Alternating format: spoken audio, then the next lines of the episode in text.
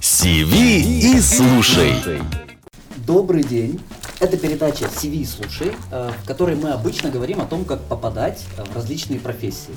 Сегодня у нас интересный выпуск. Мы э, встретились с летчиком-космонавтом, инструктором и испытателем Олегом Артемьевым и поговорили о том, как можно стать космонавтом. Ведем передачу, как обычно, мы, Рамиль Акберов, руководитель проекта InPlace, всем привет, и я, Игорь Трофимов, креативный директор агентства MakeLab. Олег, здравствуйте. Здравствуйте. Всем привет. Олег, скажите, пожалуйста, как вы стали космонавтом, как вы попали в профессию? Э, Совершенно случайно. Э, Когда поступал в МГТУ имени Баумана после армии, то э, учился на подготовительном отделении. И нас вот тех, кто поступал после армии, тех, кто поступали с вечерней школы, э, ну, готовили одинаково. Одинаково готовили, но э, не все выбрали свои специальности. Поэтому нас э, возили по различным предприятиям ракетно-космического комплекса и не только. И мы пытались понять, куда мы хотим поступить работать. Вот. И я попал, мы попали, ну, в одну из поездок попали в центр подготовки, ну, центр управления полетом. И э, там нам рассказывали о том, как управляются корабли, и э, пытались вот нас настроить на те специальности, которые нужны ракетно-космической корпорации энергии и вот Синемашу. И нам лекцию, нам повезло, что нам лекцию читал руководитель полета Владимир Алексеевич Соловьев. И он так интересно рассказывал, что все, кто у него были на лекции, все так или иначе захотели стать космонавтами. Первое, что нужно было сделать, это закончить МГТУ имени Баумана и э, попасть э, работать в ракетно-космическую промышленность. Должен быть стаж на предприятии три года. Э, В то время тогда было три отряда. Был военный отряд космонавтов, гражданский отряд и Институт медико-биологических проблем, врачей. Я закончил имени Баумана, пошел работать в ВКХ «Энергия» и отработал не три года, а аж пять лет. Это из-за того, что, э, ну, во-первых, стаж пока набрался, и потом просто ждал набора. И пока ждал набора, прошел медицинскую комиссию, стало понятно, что я годен для специальных тренировок. И потом просто каждый год э, проходил эту медкомиссию, подтверждал ее и ждал, пока начнется набор в отряд космонавтов.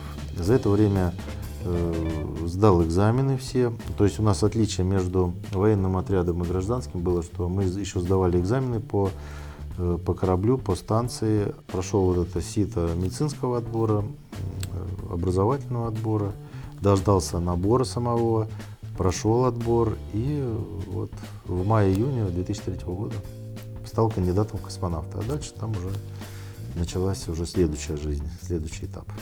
Слушайте, а сколько вам лет было в 2003? 32 года. 32 года. То есть, если бы я с детства бы захотел бы стать космонавтом, то я бы, конечно, может быть, раньше пришел к этой профессии, потому что так как я еще там ну, искал себя, то я и в мореходку поступал, и в техникуме поучился, и в армию сходил, и, э, можно сказать так, э, условно потерял 5 лет, хотя, то есть мог бы прийти в профессию на 5 лет раньше. Э, Скажите, какое количество людей э, было на входе? Ну, то есть вы сказали, что было сито, Общий фильтр конкурс. такой, да. Мгм. И сколько в конце прошло? Но на самом деле это было то время, э, то есть конец 90-х и начало 2000-х, и желающих было очень мало, потому что, во-первых, платили очень мало, то есть там надо было работать на, на нескольких работах, чтобы как-то обеспечивать э, Сколько времени всего э, заняла вот эта подготовка к э? Космическому полету.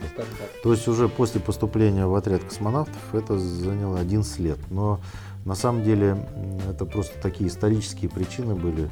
Э, Может было бы и раньше. То есть э, обычно космонавт, если все хорошо и очередь небольшая, то через 4-5 лет уже можно полететь. Но из-за того, что вот у нас э, шаттлы перестали летать, американская программа по шаттлам за- закрылась из-за аварии шаттла. И объединение отрядов у нас произошло, военные, гражданские и медицинские, и врачи, врачебные тоже, они как бы объединились, то очередь немножко удлинялась, поэтому мне вот, ну, понадобилось 11 лет. Но это как бы не рекорд. Вот сейчас вот в апреле э, друзья наши полетят. Вот э, Коля Тихонов, Андрей Бабкин. То есть Коля вообще уже 13 лет э, готовится. Э, Многие готовились 18 лет, рекордсмены есть. А есть ли те, кто прошел отбор, но после долгой подготовки не полетел? Да, конечно. Сейчас у нас российских советских космонавтов слетало 122 человека, а дипломов выдано порядка 230. То есть каждый второй, можно, ну чуть больше, там где-то процентов 55-56 это летают, а остальные не доходят до полета. Связано это с различными причинами. Это на первом месте это, конечно, здоровье, по здоровью списывают из отряда космонавтов. Вторая причина по учебе. Или желание пропало там. Ну, ра- бывает, что предложили такую работу, которая, от которой уже не отка... ну, потом не предложат. Если вот возраст уже, то есть и человек понимает, что э, здесь уже есть работа такая, которая вот реальная, а полетишь ты не полетишь, уже как бы неизвестно. Или может он уже знает, что может быть какие-то будут проблемы по здоровью, и он может заранее уйти, чтобы не списываться по здоровью, чтобы войти еще в ту профессию нормально. Какой идеальный э, путь к становлению в этой профессии? Ну, во-первых, это надо иметь желание, мотивацию, чтобы и, конечно, хорошо учиться. Вот, э, и первая часть это учеба, умение, умение учиться и не забывать про спорт, потому что если только учишься, то это недостаточно. Или только спортом занимаешься, тоже недостаточно. Поэтому надо иметь такой разумный компромисс между спортом и учебой, чтобы и учебу не, не завалить, и, и спорт. Там, кстати, вот сейчас открытый набор. Когда я э, поступал, это был такой специализированный набор, который по ракетно-космической отрасли. А сейчас это открытый набор м, по всей России. Можно иметь стаж э, в ракетно-космической отрасли, независимо от того, чем ты там занимался, э, то ты можешь попробовать э, попытать счастье. То есть пройти э, такую мандатную комиссию, это могут быть инструктора, конструктора с э, предприятий, медики, и они как бы с тобой собеседуют, собеседование идет, там есть и изложение, и диктант надо написать, и ответить на вопросы простейшие из математики и из физики. Там не надо очень такие мудреные темы, но простейшие формулы такие, которые вот пригодятся, там площадь круга, длина окружности. То есть это то, что нужно тебе для того, чтобы потом на курсе общей космической подготовки тебе не надо было там лишние, ли- ли- лишние там занятия. Ну и поступив вот в отряд космонавтов, у тебя э, полтора года, год-полтора это общекосмическая подготовка, потом э, 2-3 года подготовка в группе, и э, в экипаж обычно назначают за 2 года до старта. То есть э, это с учетом того, что э, ты должен отдублировать тот сначала основной экипаж, и потом уже после дублирования, когда ты уже прошел весь путь э, экзаменов э, к полету, то тебя ставят в основной экипаж, и ты летишь. То есть э, обычно это при лучшем раскладе в вот, на данном этапе это лет 5. Пять. От, от, от постановки, от э, того, как ты стал в отряд космонавтов поступил. Но сейчас немножко такая небольшая очередь есть, и если сейчас вот э, человек поступит, то, конечно, 5 лет вряд ли. Это там надо будет 7 пядей во, во лбу, чтобы это случилось, или какое-то везение. Да. Если наши слушатели это школьники, Да. что они могут э, в школе, пока они учатся, сделать для того, чтобы им было дальше легче попасть в профессию? На предприятиях всегда есть такая возможность работать. Не обязательно иметь высшее образование, можно и техником там работать. Потом можно участвовать в экспериментах в Институте медико-биологических проблем. Это как бы оттуда идут наши эксперименты по, медико, по там, медико-биологические всякие эксперименты. То есть заняться. Затем очень много различных конкурсов, там звездная эстафета, созвездия. Это в интернете это можно найти. Можно какие-то проекты свои космические туда. Потом шаг в будущее, это в МГТУ имени Баумана. И участвуя в этих э, проектах, можно поступать и в МГТУ имени Баумана, там, в МГУ по каким-то льготным условиям.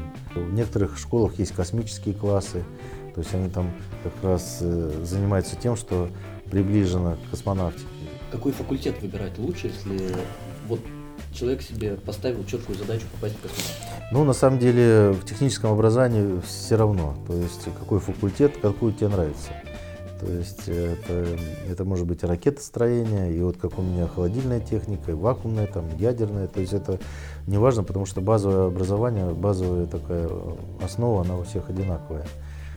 Вот, и там у тебя уже, как бы, тебя научат учиться, сдавать экзамены, и курсовые проекты какие-то вести. И там, я думаю, это вот то, что человеку понравится, туда и надо идти. Филолог может стать космонавтом? Может, если он как бы получит второе образование, потому что сейчас нет. Второе образование получить легче. Если ты, у тебя есть основное образование, то вот, например, сколько есть у меня примеров, которые вот за три года заканчивали в МАИ. Это второе образование. Вот. Конечно, там оно уже платное, но все равно это, это достаточно. То есть второе должно быть все равно техническое. Да, или первое техническое, или да. Понятно. Гуманитарное, может быть, э, ну вот геология, это гуманитарное считается, не знаю.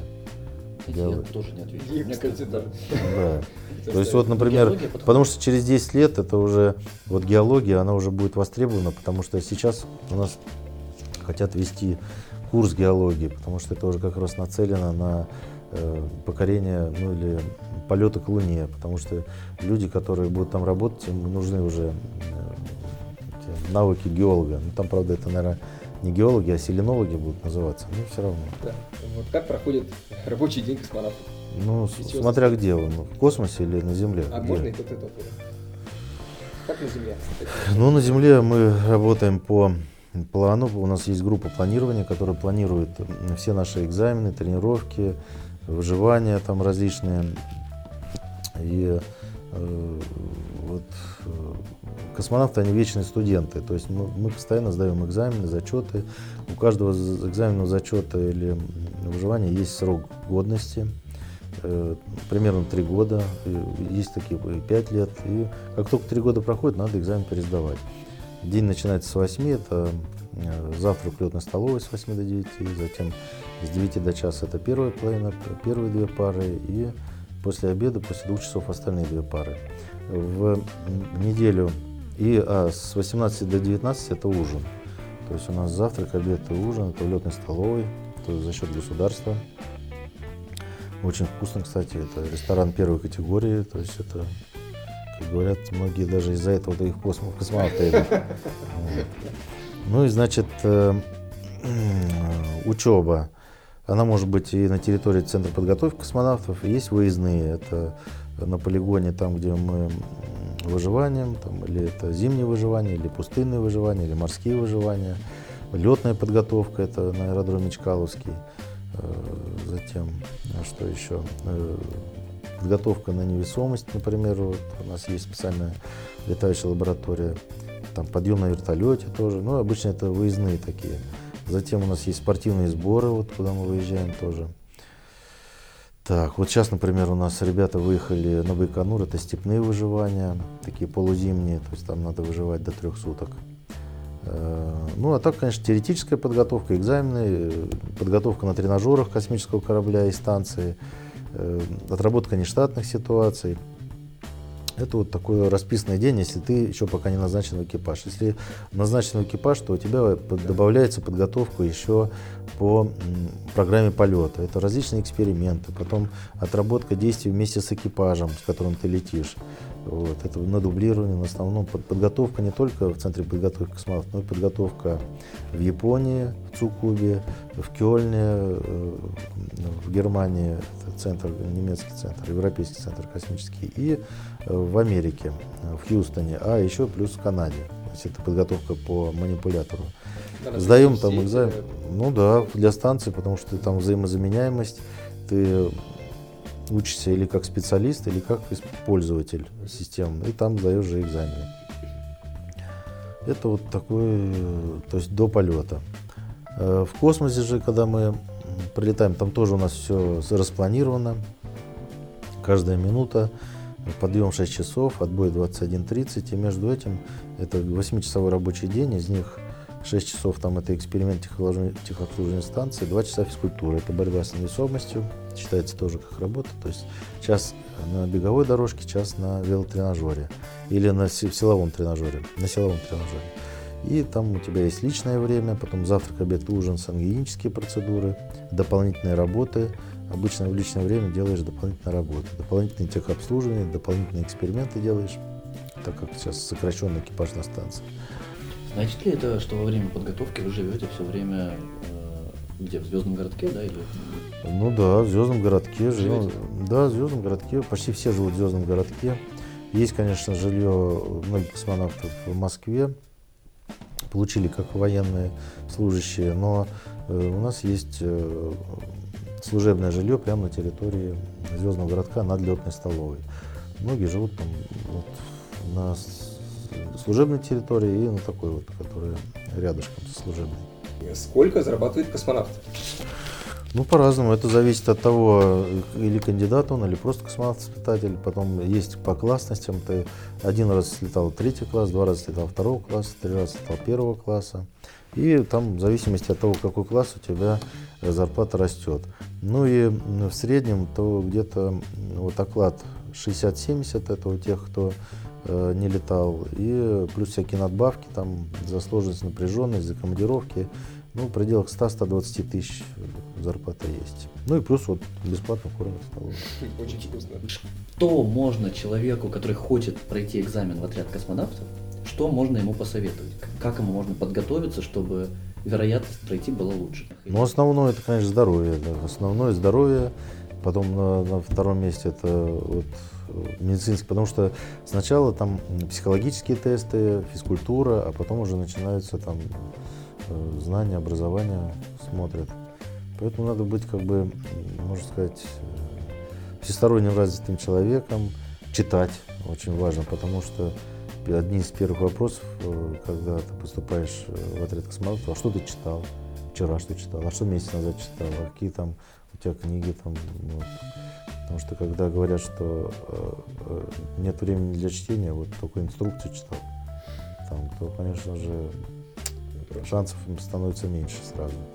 Потом, как история космонавтики очень важна. Спрашивают различные даты. Ну, не все подряд, а там вот самые основные. Вот. История не только российской космонавтики, но и вообще мировой космонавтики. Как вот э, друг за другом все шло. Историю страны своей, конечно. Ну, ну, такое общее развитие. И, конечно же, очень полезна география, и математика, и физика. И...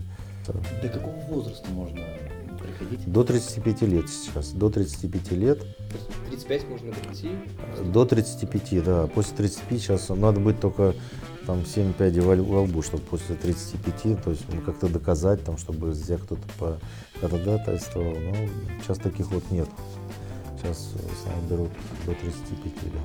Олег Германович, вы вот сказали про то, что надо много читать. Э, Мы часто задаем вопросы э, по поводу того, а где сейчас искать актуальную информацию, что-то, что в трендах про космонавтику. Может быть, есть какие-то люди, которых читают, или книги особенные, которые вы бы посоветовали почитать в первую очередь? Не, ну, конечно, кни- книги почитать. Ну, да, есть книги, которые бы, было бы здорово почитать. Ну, помимо той фантастики, которую я даже не буду говорить, что фантастики очень много, и я вообще ее всю люблю. Поэтому надо всю там от Жюль до Беляева, там, до, всех надо, конечно, перечерстить. Вот. А из таких книг, которые уже э, интересны только тем людям, кто в космонавтике, и надо, чтобы понимание, почему именно так ракета сделана, почему именно так корабль сделан, как вот эволюция вот этих кораблей космических. Это вот надо книгу Королев, называется Королев, это Ярослава Голованова, очень хорошая книга. Потом «Ракета и люди» — это Чертака. И э, вот э, психологию тех людей, кто занимается отбором, это вот хорошо бы почитать это э, дневники Каманина. То есть, чтобы это как бы в историческом плане и в том, как становление отряда космонавтов проходило. То есть очень полезно. Если э, вы уже в отряде, Мгм. э, время от э, попадания в отряд до полета может сильно варьироваться. Да, от да. 5 лет до м, 13, Да, да, как да, вы нам да, рассказали. да. Как можно ускорить, находясь в отряде, будучи уже членом отряда, как можно ускорить вот это вот э, наступление? ну, Ускорить, но только х- хорошей учебой. Нигде не проседать по учебе, э, как бы быть пунктуальным, вот, ни в каких- не участвовать в никаких конфликтах, какие бы только ни были. Потому что конфликты могут быть разные. И между собой, и с начальниками, и какие-то вот, э, ну, надо быть нормальным человеком обычно, как бы. То есть там, чтобы такая жесткая конкуренция, может быть, нету, тебе там никто мешать не будет, но э, надо быть э, ровным э, по отношению ко всем. Независимо это начальник или это просто уборщица или просто официантка в столовой. Ко всем людям надо относиться одинаково с уважением и терпимостью, несмотря там может быть какие-то, если что-то не нравится, поэтому ну, надо быть терпеливым человеком. Что делают космонавты после э, окончания э, возраста? наверное, да? До какого возраста, во-первых, летают? И что делают дальше? Ну, ограничения, лимита по возрасту нет. У нас самый такой вот э, рекордсмен это 77 лет, это Джон Гленн летал, наши там 60 с чем-то взлетали. А так э, только по здоровью уходит. То есть как только здоровья не хватает, медкомиссия не, э, ну, ты не проходишь медкомиссию, тебе ставят, что ты не годен к спецтренировкам, тогда ты можешь уйти. И у космонавта может быть там много путей. Он может быть остаться в отряде космонавтов как инструктор, может быть э, какая-то административная должность, там, заниматься наукой в Центре подготовки космонавтов, заниматься, э, там, вот, много примеров, там, какой-то другой подготовки, там, вертолетная у нас сейчас, например, подготовка, инструктором пойти, опять же, там, по кораблю или по станции, затем, это вот один вариант, чтобы далеко не уходить, э, э, занять какую-то должность там в центре, там это может быть какое-то управление или по выживаниям, или по космическому образованию. Это все, что может э, или какую-то административную должность, там каким-то начальником стать. Это, ну, это не всем дано, это как бы надо уметь управлять людьми. Затем можно пойти на предприятие ракетно-космической отрасли, в тот же центр управления полетом, ну, там космонавт работает, как Владимир Алексеевич Соловьев, руководитель полетом.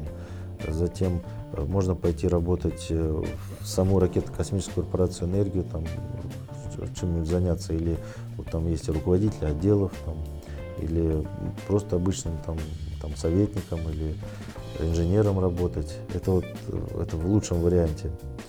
Э, Может быть, там в Роскосмосе вот тоже есть примеры. Эм, Олег Германович, спасибо большое за интервью. Было очень интересно. У нас в конце нашего выпуска есть постоянная рубрика. А Не могли бы вы дать три совета для начинающих и три проблемы, с которыми все сталкиваются? Ну, если человек захотел, то вот это желание, оно должно превратиться в мечту, потому что просто желание, желание может сегодня есть, а завтра его нету, а мечта, она такая от желания, ну, я не знаю, зависит, ну, в смысле, это разные вещи, но вот мечта, это, она как бы надолго, надо заставить себя э, ну, научиться учиться, то есть это уметь учиться, Эм, То есть это, ну а тут уже и усидчивость, и м, как бы пока ты не решишь какую-то задачу, ты будешь ее решать. То есть это уже у тебя будет вот это упорство, оно у тебя появится. Вот. Ну и, конечно, быть доброжелательным и терпеливым человеком надо быть. То есть э, уметь уживаться со всеми людьми.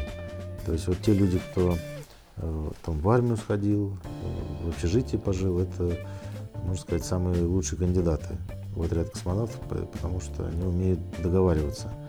Вот, и умеют управлять рисками. Когда у тебя есть э, выбор или пойти на дискотеку, или пойти там выучить контрольную, то человек, который понимает, что впереди все-таки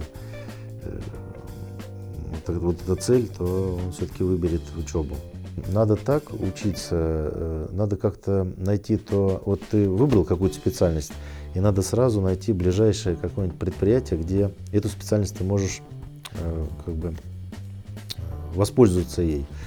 То есть это, потому что первый, второй курс это очень тяжело, третий тоже тяжело, надо, потому что там много экзаменов, зачетов, этих контролей всяких. Э, Это очень тяжело где-то еще подрабатывать, хотя это возможно, потому что сил много еще в этом возрасте. А вот с четвертого, желательно, конечно, с половины третьего, а с четвертого курса пойти именно вот на предприятие, работать там, где у вас э, есть э, потребность твоей специальности, чтобы ты понимал, для чего эта специальность нужна. Потому что если ты поймешь, что это что-то не то, то у тебя есть возможность перевестись. Вот, потому что вот я, например, поступал на радиоэлектронику лаз- лазерную технику, а в процессе на, в конце второго курса перешел на криогенную технику. Я понял, что вот это мне больше интересно, и я мог приложить свои усилия, и как бы это как бы дополнительный заработок еще был. Космонавт летает в космос, ты всю жизнь готовишься к этому, а потом это как-то влияет на здоровье?